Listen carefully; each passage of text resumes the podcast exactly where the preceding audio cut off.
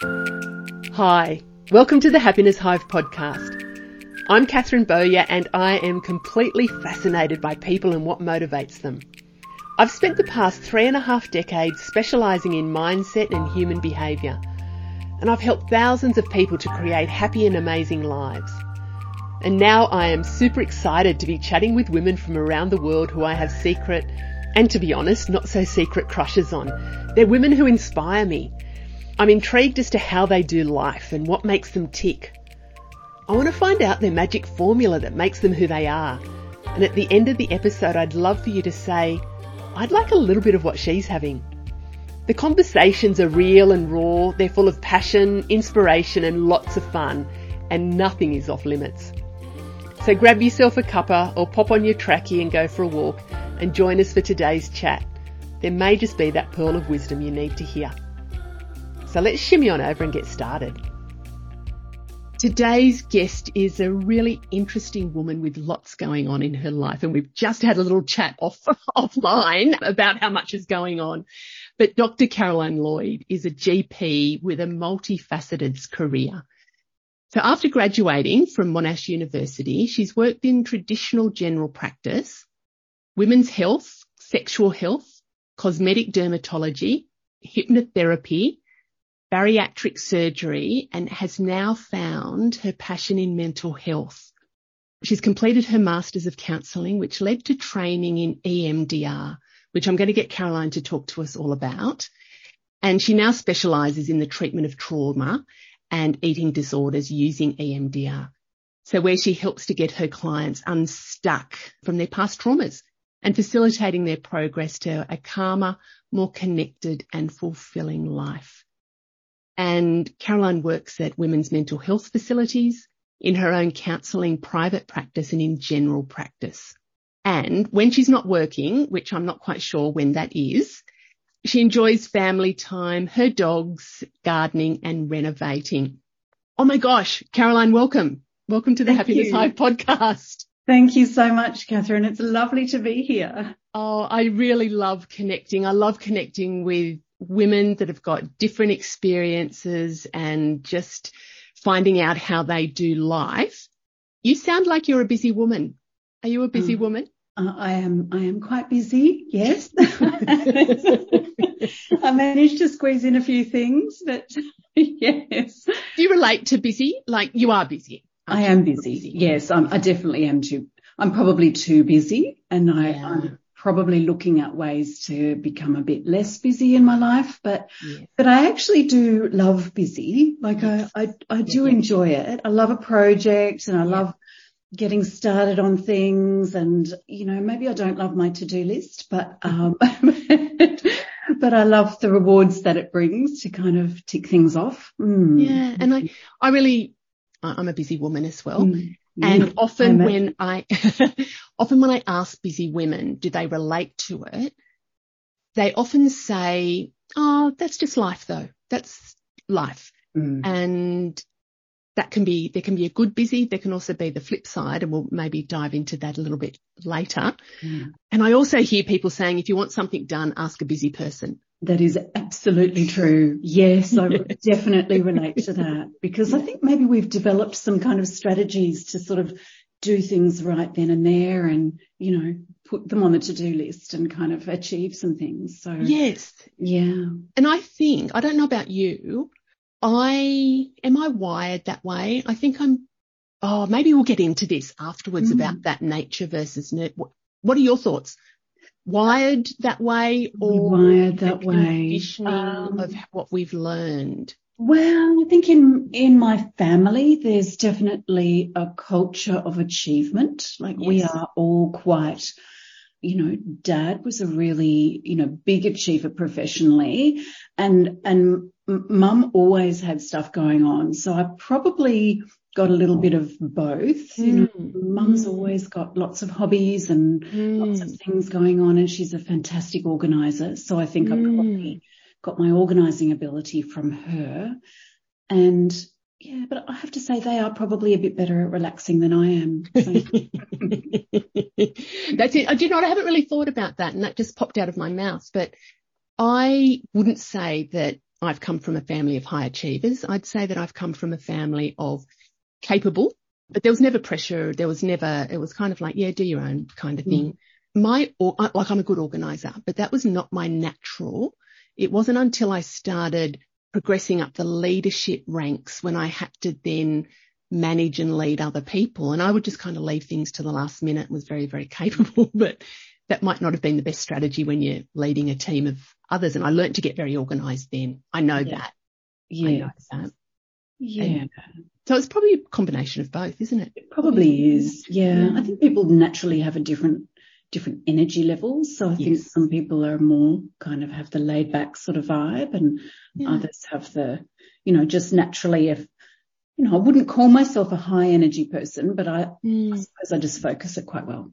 Yeah. Mm. Do not say. Some mm. people do say I'm high energy, but I'm not an in your face high energy. Mm, mm. I think I focus it and yeah, and utilize it well. Yeah. So what stage of life? Busy? We've we've ticked that off.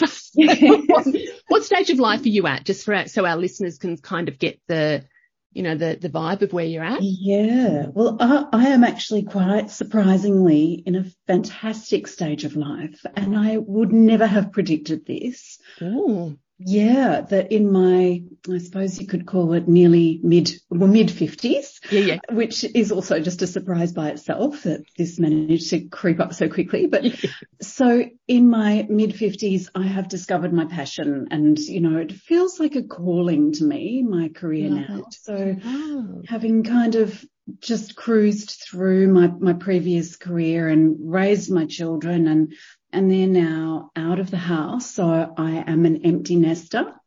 Oh. Have and they come back? Mine have come back and left and come back. Not yet. Not Ooh. yet.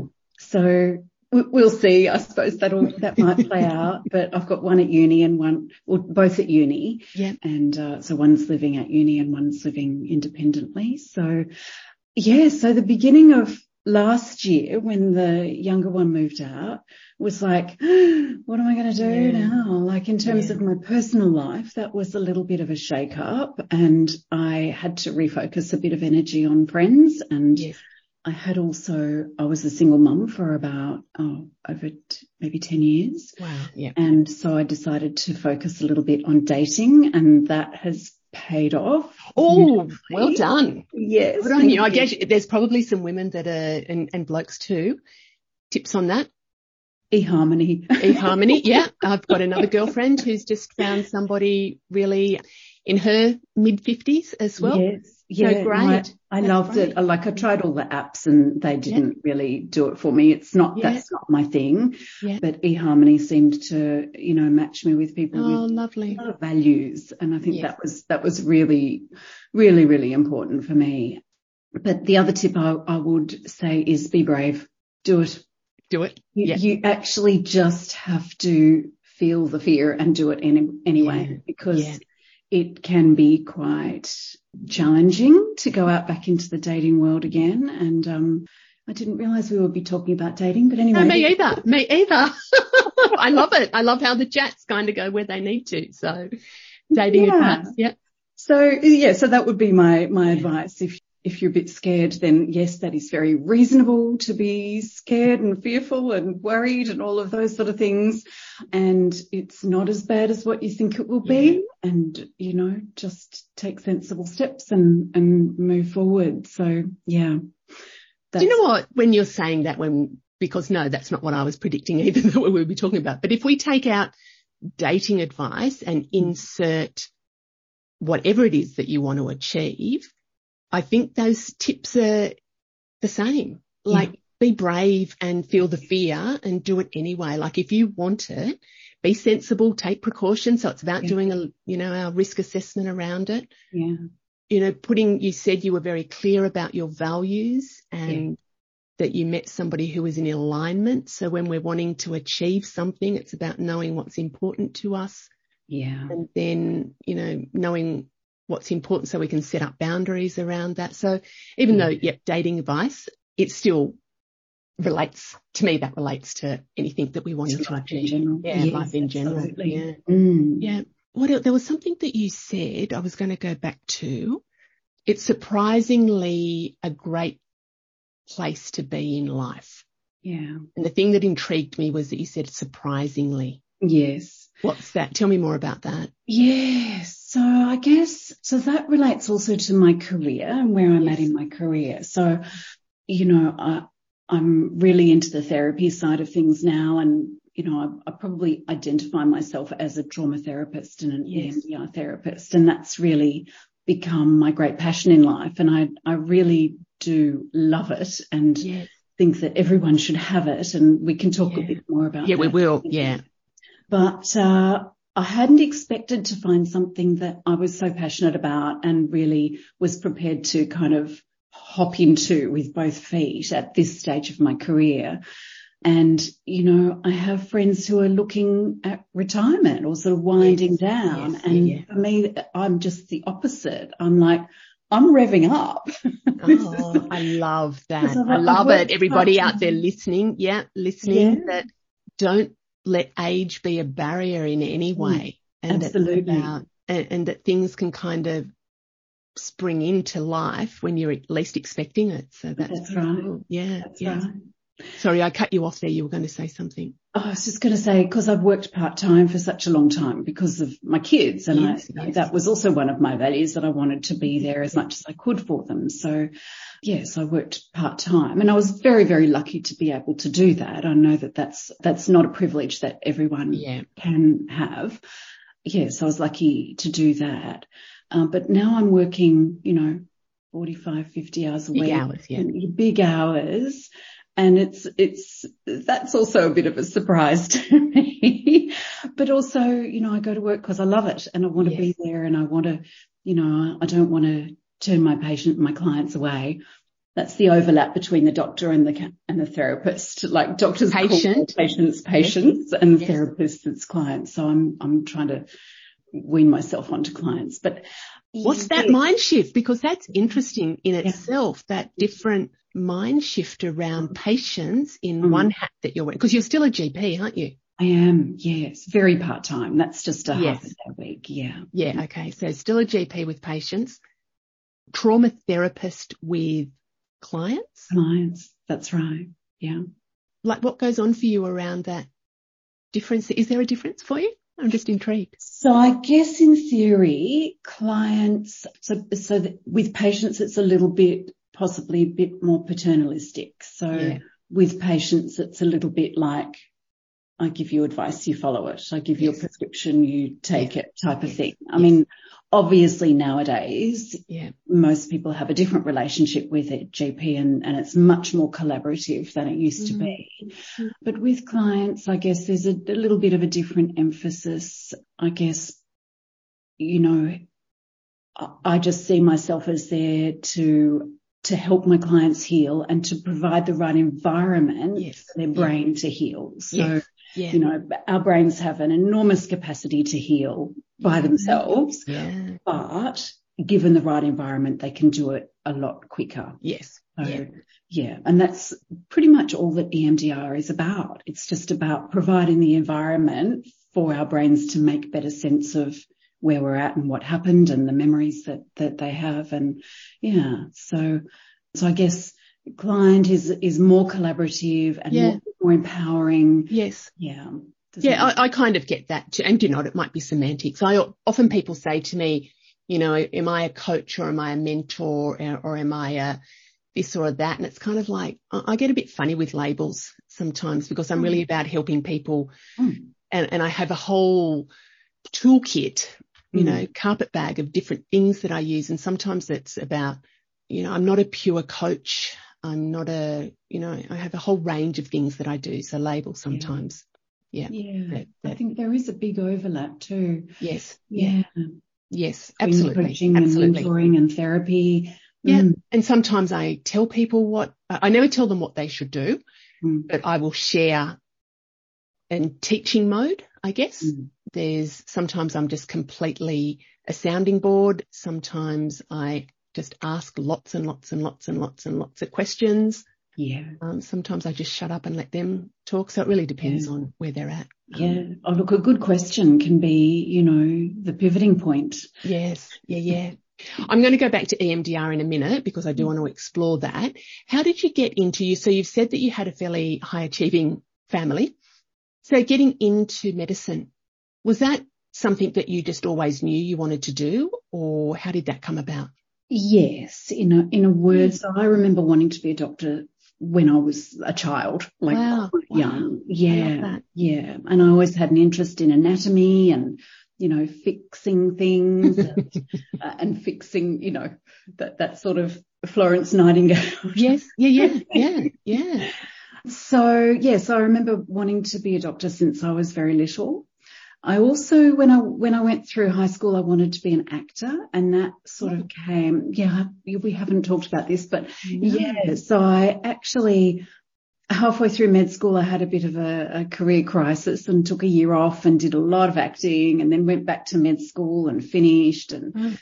Then after my intern year and, and second year residency, then I went out into general practice, which you could do at the time. Nowadays you can't, but yeah at the time you could. So went into general practice and worked part time and pursued an acting career. Oh my well. gosh, I did not know all of this. oh, this is so fun. Oh yeah, fun. it was fun. It was fun. Yeah, met a lot of amazing people, had some great experiences, yeah. and yeah, had had some moderate success. I can't. What sort of acting was it? Like stage? Yeah, yeah, I did yeah. the works. I did stage and I did film and television and I did some commercials and I did some voiceover and oh, oh my yeah, gosh. Yeah, did some writing, produced a couple of shows myself and yeah, that's just it, on the side, just while you were becoming a GP. Oh my gosh. Oh my gosh. Yeah. Interesting. Maybe we need to do a part two on this one and see. it's, it, it, actually feels like a very, very long time ago. Yeah. Yeah. So you then kind of focused on the, the medicine. Yes. yes. So when I had my kids, I was still doing the acting and it just became quite hard to do that yeah. with kids.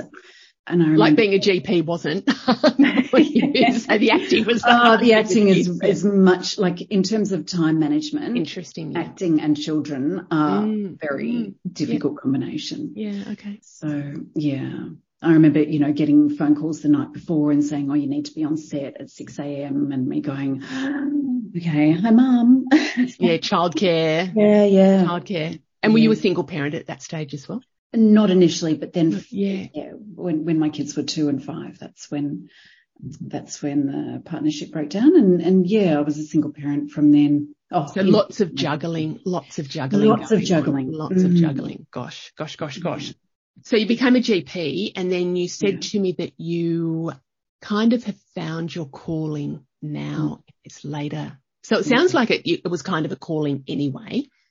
Yeah. So wanting to be a, a, doctor from a very young age sounds like that was a, yes. you knew what you wanted to do, but then you said to me that I've really found, now it feels like I've really found my calling. Yeah. yeah. And that's with the trauma therapy. Trauma therapy, yeah. I I just love it. I I love talking to people about their lives and yeah.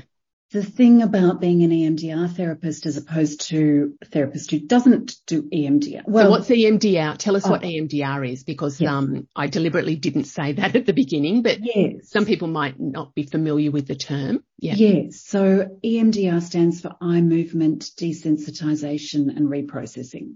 So it's a very long name for, for a therapy in which you basically, so we work on difficult memories one by one. Yeah. And process them using eye movement and some other techniques, yeah. but often eye movement to, to help people shift their idea of the memory and help them lose the distress associated with the memory and also help them learn something better about themselves wow. attached to that memory. So, you know, most people will have some uncomfortable or distressing memories. And so, you know, I think everybody should do EMDR. I was going to, do you know, you just read my mind because I was going to ask, is it yeah. just for people who have experienced major trauma or is it like when you just said then about difficult memories? Mm it could be things that hold them back. It's not always a Absolutely. Yes. Yeah. No, it's not always a big T trauma. No. So yeah, so we, we talk about big T trauma and little T trauma. Yeah. And what T are they? Trauma, yeah. yeah. So big T trauma is the things that everybody recognizes as trauma. Like it might be a car accident or, you know, it might be medical trauma, you know, having cancer and having a, an operation and, you know, it, even just those things are definitely traumatic. Yeah. So bullying, you know, uh, an accident at work. Um, so those sort of things, you know, war, that kind yes, of thing, yes, we yes, recognize as being trauma. We, we all know that that's trauma. So that's the big T trauma. The small T trauma is a bit more subtle mm. and it's things like interpersonal trauma. So it might be, you know, people telling you that you're no good or that you'll never make a good doctor or that you'll, you know, never make a good XYZ or bullying is, is another one that can be very subtle, especially yes. for women. So girls at school bully in much more subtle sort of interpersonal ways and that can be horrendously traumatic. Yeah. But not recognized, even by teachers sometimes. Mm. So, you know, divorce can be either the big T yeah. trauma or the small t trauma. And, you know, and the small t trauma is often not recognized. And, and it's often about the support that you don't have. So little things can happen to everybody and they do. You know, someone says a, a mean comment in the street or you, there's an episode of road rage and you're on the receiving end. Like that's not mm. big T trauma, but it mm. is small t trauma. Yeah. And then if you go home and you talk to your partner about it or you talk to a friend about it and have a, a good old debrief, then you've got enough support and you hear some sensible yeah. things and you hear, you know, that somebody loves you and that you're, you weren't at fault and that everything's okay. And you, you know, you hear those sort of supportive things, then it, it's not necessarily traumatic. But if you go home and you can't talk to anyone about it, you bottle it up and you don't know what to think and it, it sort of overlays on a whole mm. lot of other negative experiences you've had, then it certainly can be trauma. Yeah. yeah. It's interesting yeah. when you're describing that. I also work in the corporate space doing executive coaching and consultancy and these last couple of weeks I've been on, working on a project that's just going off the rails, but it's going off the rails because of people not respecting and valuing each other's differences and having certain expectations about what it should be, but they all have very different expectations. So I've been meeting with people and some of the people there are traumatized from this experience. And I would say that it's been the little t trauma, but I would predict, and I, you know, in the corporate context, I deliberately haven't gone there, but I would predict that they've had some other trauma yes. going on in life that this is kind of just in like yes.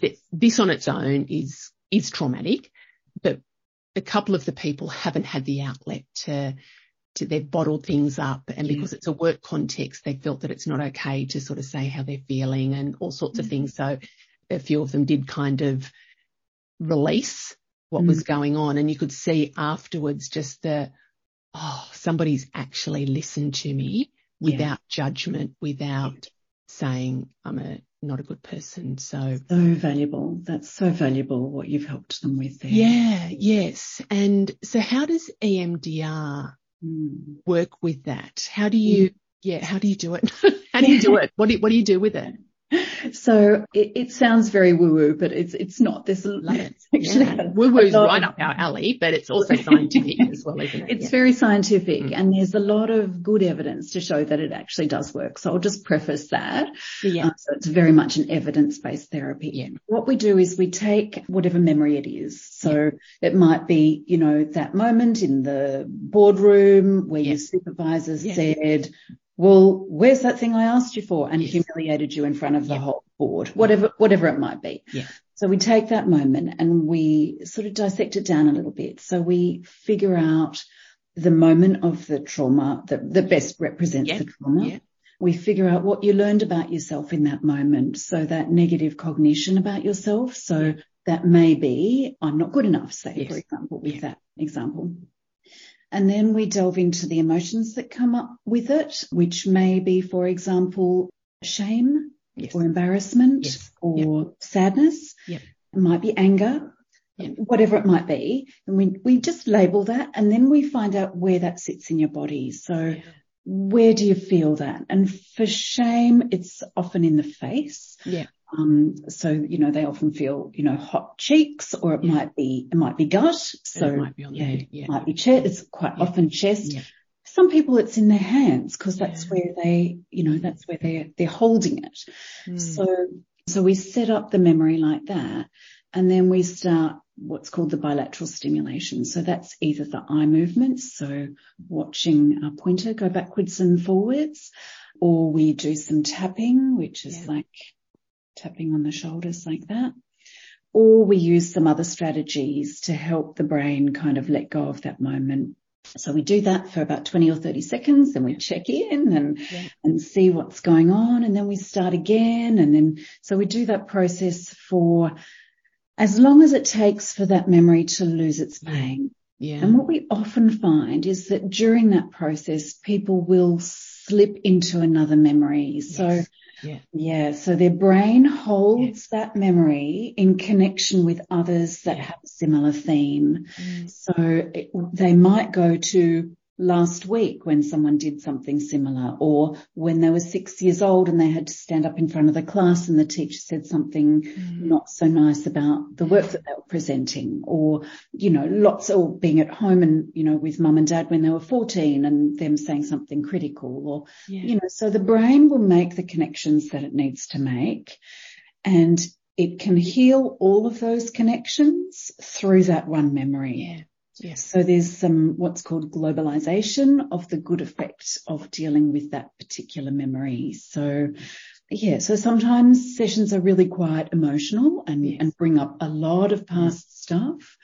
You know, might be to do with the parents having very critical parents or unrealistic expectations of, of that person or, you know, it might be mm, other experiences that they've had as an adult. But yeah, we, we sort of keep following those little detours until we come to a place of resolution. And then we install a positive cognition. So that might be instead of, uh, I'm not good enough, it might be, I'm very good at what I do or I'm a good person or, you know, something along those lines. And we install that and we check in with the body, make sure the body is clear. And if the body's clear, then the session's done. So Oh my gosh, I love, I love all of that stuff. And it's, you know, it's very similar to what I do. Now, I'm not a EMD therapist, but some of the practices that I use yeah, through the coaching, the NLP, the neuro-linguistic programming, timeline therapy, they're same, Mm. same, but different Mhm. in about getting, and I find that the memory is almost the, that is opening the door Yes. And then there's other things. And quite often, I, you, you probably will find this as well, but quite often my clients will say, Oh my gosh, I've just had this memory pop into my mind that I haven't even thought about for, Yeah. You know, and it's something like when I was three years old and, Yeah. and it's kind of like, yeah, that's the subconscious bringing that memory forward, Yeah. that it's part of the chain, isn't it? That's- in those that's exactly right. memories. It's that, And it's that web, Yeah. that interconnected web of, of neural networks. yeah. Oh my gosh. I love that. Mhm. Tell me, Caroline, we were talking about the, the EMDR when they were doing it in a lot of like group session, like group, and please correct me if I'm wrong about this, but when they, um, a lot of natural disasters and where that came, can you just talk me through Yeah. that a little bit more? Yeah. So this is actually a really exciting development Yeah. in EMDR and, and also the direction that I'm sort of wanting to Yes. Yeah. go in at the moment. So, so EMDR was developed as a very individual therapy. So Yeah. it's a one-on-one, you know, you talk a, a bit in, you know, while it's happening and you know your client well, they know you, there's sort of relational healing as Yeah. well. But group EMDR is something different. So group EMDR was originally, I believe, developed in Mexico in relation to the enormous earthquake that happened there. Uh, I'm not quite sure of the timeline, but I think it was in the 90s. 90s. Like, yeah. Yeah. I'm not exactly sure either, but Yeah, by a Mexican therapist who wanted to be able to develop it, uh, um, to to provide it en masse to Yeah. to all his community. So Yeah. So he developed this protocol for group EMDR whereby and there's amazing pictures of him sitting in amongst rubble and demolished houses and, you know, 60 or 70 people sort of sitting around in a circle, all doing EMDR on themselves.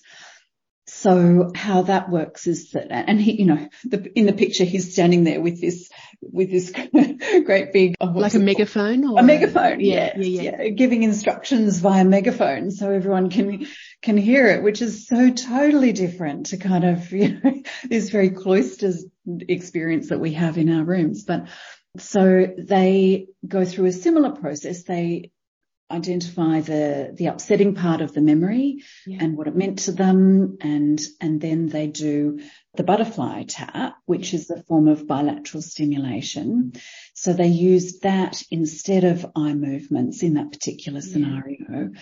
and what that does is it works the same way as the eye movements because it's a, it's Can I just interrupt? So for the people mm. watching YouTube, you'll see Caroline and I doing the butterfly Tap. Tap. Yeah. Mm-hmm. For those that are listening, we've just got our arms crossed across our heart region and just tapping our shoulders just slowly, aren't we?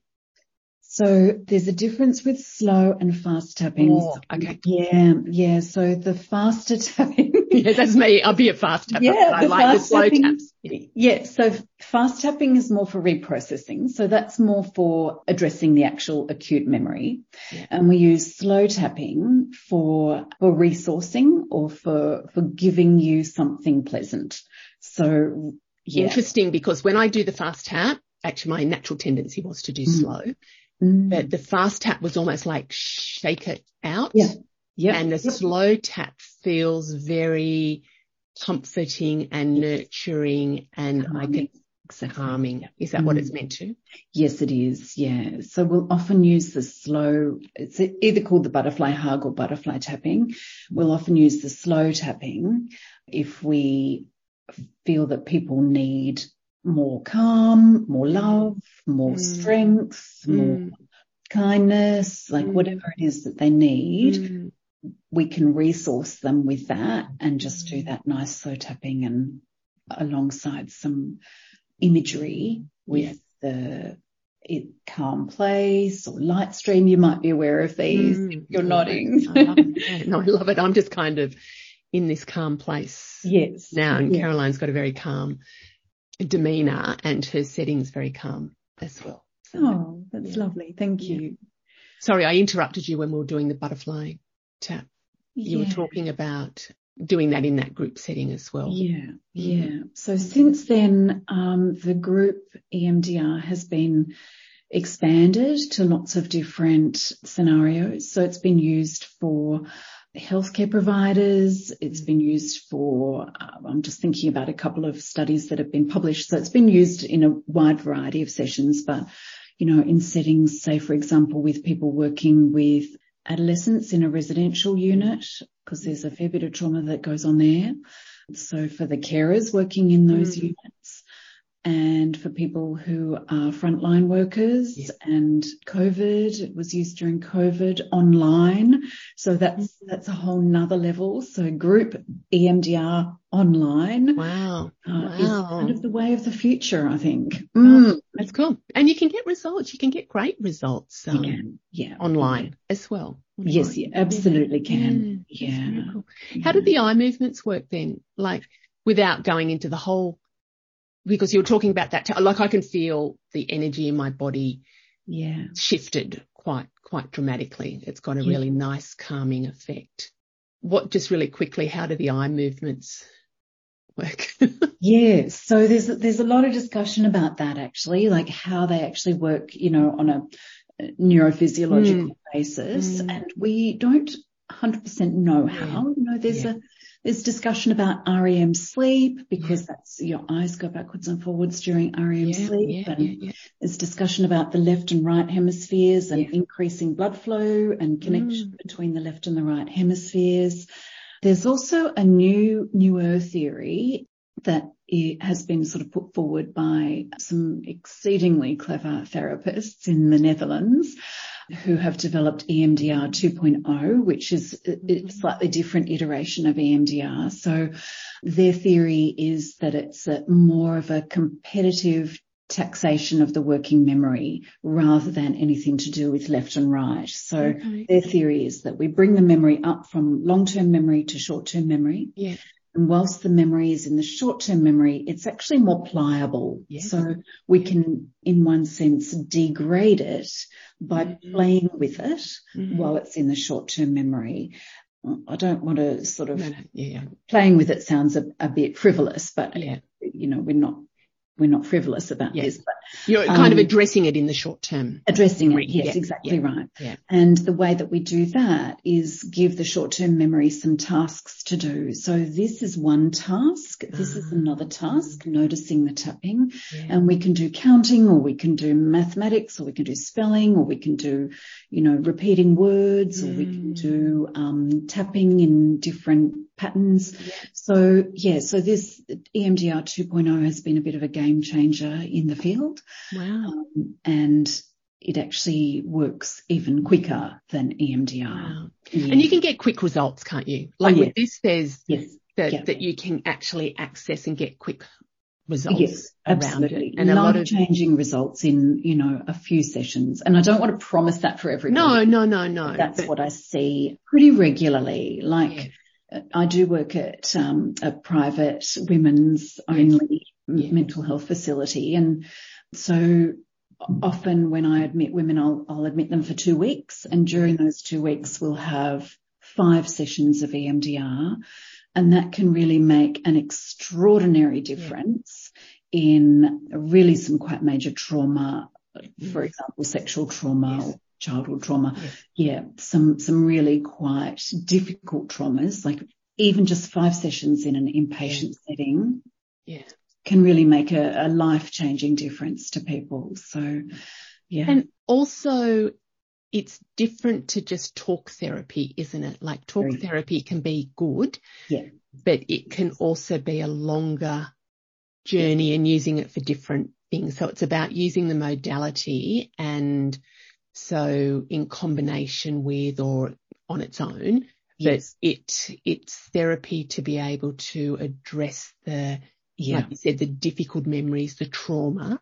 Yes. And then the, the bits that are kind of, I, I picture it in my mind, like when you said before that they're connected or they're associated. It's like a chain of, mm events, like a chain of things that it can mm. really help to address that, can't it? Absolutely. Yeah. And people will find that, you know, one good thorough session on one yeah. thing actually, you know, the benefit spreads, you yeah. know, to other aspects of your life. So, you know, if you learn something different about yourself, then that will become apparent in all aspects of your life. Yes. So yeah. if you, if you suddenly get the idea that, yes, I am a worthy person or I am good at what I do, you know, that, that has reverberations through your whole life and it's. Oh my gosh, it so does. It's like that ripple effect, isn't it? And then the decisions that you make and mm-hmm. the boundaries that you put in place and, Absolutely. you know, why you do things versus why you don't do things. And, yes. you know, I was talking with you offline about this when we caught up before about, you know, when I was younger and my mum passed away, we had no counselling at all. It was kind of like, this has happened don't ever talk about it again, just get on with mm. life. And mm. I didn't really, and it sounds, I even, it sounds a bit funny even saying it to myself, but didn't associate that with trauma. Mm. Of course, there was a level of me going, yes, that was trauma, but I didn't really feel that that was trauma until just recently. Yeah. And it was kind of like, and some of the stuff with my processing of information when I was going through school, I was not a good student and I would say that's because my brain had actually shut down. The trauma was affecting me and my learning. Definitely. And I've done a lot of work since yeah. around that. Yeah. Has been good. But those old stories of saying, Oh my gosh, I'm just stupid. Yeah. Versus, Oh my gosh, my mother has just died. and yes, that's right. You know, and, yes. and things. So it does affect you. And that's, that um, so I've just turned 57. Yeah. That was when I was 12. So that's a lot of years to, I mean, not to say that I've there's still residual bits there, absolutely. Yeah. yeah. But that's quite common, isn't it? For yeah. other people that have trauma that they sometimes don't yes. associate or label it as trauma. Yes, Absolutely. Yes. And you know, that, that thing about never talk of it again. Yes. Put it Yeah. away, move Mm, on, be mm, brave, you know, mm, never speak mm, of this mm, again. mm, mm. You know, what that does is it locks it in the long-term memory. Yes. So, Yeah, so it yeah. makes the natural processing that we all do really hard to do Mm. if you, if you're not ever allowed to talk or think or mention it. Yes. Um, and it's just kind of put away and you actually have to use a lot of brain energy to keep that trauma locked away. Oh God, yes. Oh my gosh. So yes. it, it takes a, a lot of determination to Mm. kind of, you know, shove that in the corner and, and never think of it again. And so, you know, your brain was doing a lot of stuff just to keeping that locked Yeah. away. So you didn't Yeah. really have freedom to kind of, you know, to do your schoolwork and concentrate on this. It was, you know, it was a lot about, I imagine, you know, n- not thinking about Yes. Yeah. Oh, absolutely. Absolutely. Yeah. But, I mean, I, I haven't done EMDR. I've done a lot of stuff. And when I say that everything's been completely healed, probably not, but um, some things to keep me, keep me, Yeah. um, active for the next little while.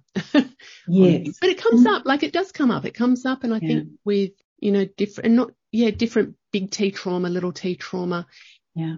things, it can just come up when you're not Yeah. expecting it and Yeah, having some yeah. strategies in how to, to deal with that. That's right. And, and sometimes, you know, the things that you learn about yourself, you know, I don't know if you mind if I use your example. Yeah, sure. Yeah, absolutely. yeah. You know, for people who have lost a, Yeah. a parent at a young age, you know, quite often that gives them what we call an abandonment schema. Yes. So, Yeah. you know, that an abandonment schema, that's actually a word sort of from um, schema therapy, which is Yes. also an amazing therapy. It's Mm. great therapy, but it basically sort of holds in concrete that idea Yeah. that people I love are going to leave me. Mm, And so as, and I'm not suggesting that this was Yeah. the case for you, Catherine. So Yeah, forgive no, me no, you go, go. Yeah, go. terms, but you know, that really plays out in a, in a lot of different ways. So relationships or sometimes even your relationship with your own children or, you know, and, and every time something happens where someone does leave you, which would normally happen to everyone, like best Yeah. friend goes overseas to London for a year, for example, that can really strongly reactivate that abandonment schema and suddenly that wound, which is not healed, is just open to the air for everyone, you know, to, Yeah. or for you to feel. Yeah, it can make, it can make. And I see my, mine, I don't necessarily associate so much with the abandonment, not saying that that's not there, but what I've seen with people that have experienced something where they have felt abandoned often get impacts with relationships and that Mm. over responsibility or over caring or you know getting into relationships that might not be the most healthy relationships for them because that sense of wanting to be needed um, right. Mine was very much about Mm. yeah the Mm. thing that played out for me is not knowing, almost that not knowing what to do, that feeling of being unsure Yeah. because your role model in life is, you know, the, your female role model in life is not there. And so everything, what has played out for me is this, oh my God, like I've got no idea what I'm doing, which is funny because very capable and very competent on the external because I had to be strong, independent, but that internal sense of I've got no idea Yeah. so that plays out. And I think you probably experience that. I don't know. I, a lot of my clients experience something similar to that as well. Yes, indeed. Yes, I'd probably call that a negative cognition. Like I don't Yeah, know what okay. I'm doing. That might Yeah. be a negative cognition. Yeah. And, you know, and that might relate to some period after the trauma, not the actual Yeah, of- not the actual trauma Mm. itself. So it's Mm. interesting, isn't it? And that's that sort of string of memories. So, Mm, that's um, right. oh my gosh, where can people find you, Caroline? What's your business? I'm Um, going to ask you about how you fill your cup, but just while we're on this tip, if people want to find out more about EMDR and I know Yeah. your, like your books are very, very full.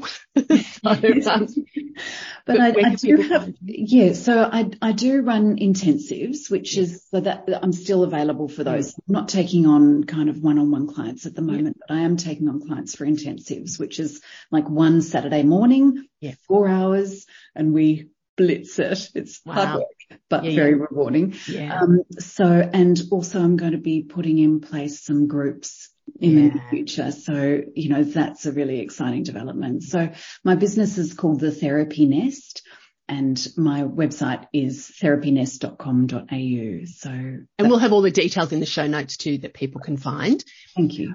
What do you do to fill your cup?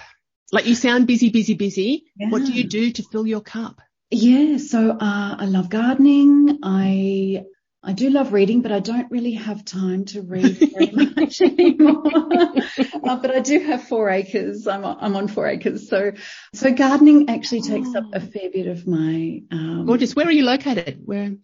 In uh, Upper Beaconsfield, so the outskirts of Melbourne, in the so Victoria. Yeah, yeah Victoria. Mm. Mm, four acres. Love. Yeah. So it's it's a beautiful property. So yeah, so I love the the uh, gardening and um, spending time with my family. Yeah. And do you is your GP your general practice is that there or in Melbourne? Is that Upper Beaconsfield or Melbourne? Uh, it's in uh, Berwick. Yeah. Berwick. Yeah. Where's that? For um, so that's in the outskirts of Melbourne, in the southeast suburbs of Melbourne. Mm. I know we've got a lot of listeners in Melbourne. Yeah. Um, a lot are international, so they'd have no idea where that is, but that's okay. You can yeah. do online. You can do that's online. Okay. we can do online. Yes, absolutely. So your property fills your cup. Yes. Or yeah, kids. walking, reading, yeah. kids. Yeah yeah, not that they require very much attention nowadays. I know. Same with mine. So, which is kind of good, but it's a different relationship, isn't it? It is, yeah. Yeah, Caroline, that has been absolutely beautiful. I really appreciate you taking time out of your day to pop on the podcast. And if anybody wants to connect with you, the details are in the show notes and Caroline would be more than happy, I'm sure, to do that. So thank you. Hugs, happiness Thank to you. you. Thank you so much. It was a delight to talk to you. Thanks, Catherine. Thank you for listening. I hope you enjoyed the episode. You can spread the love by sharing it with a friend so she can have a little bit of what we had today. And don't forget to rate and review so we can get it into as many hearts and ears as possible. You can keep the conversation going on my Happiness Hive socials. And if you'd like some more high vibe happiness in your life, Come and join me in our community of inspired and motivated women at the Happiness Lounge. This is my online membership club and your central hub for everything you will need to be truly happy and bounce out of bed every day living and loving your best and most beautiful life. To find out more, pop over to the Happiness Hive website and click on the link Working with Catherine. Until next time, big hugs and happiness.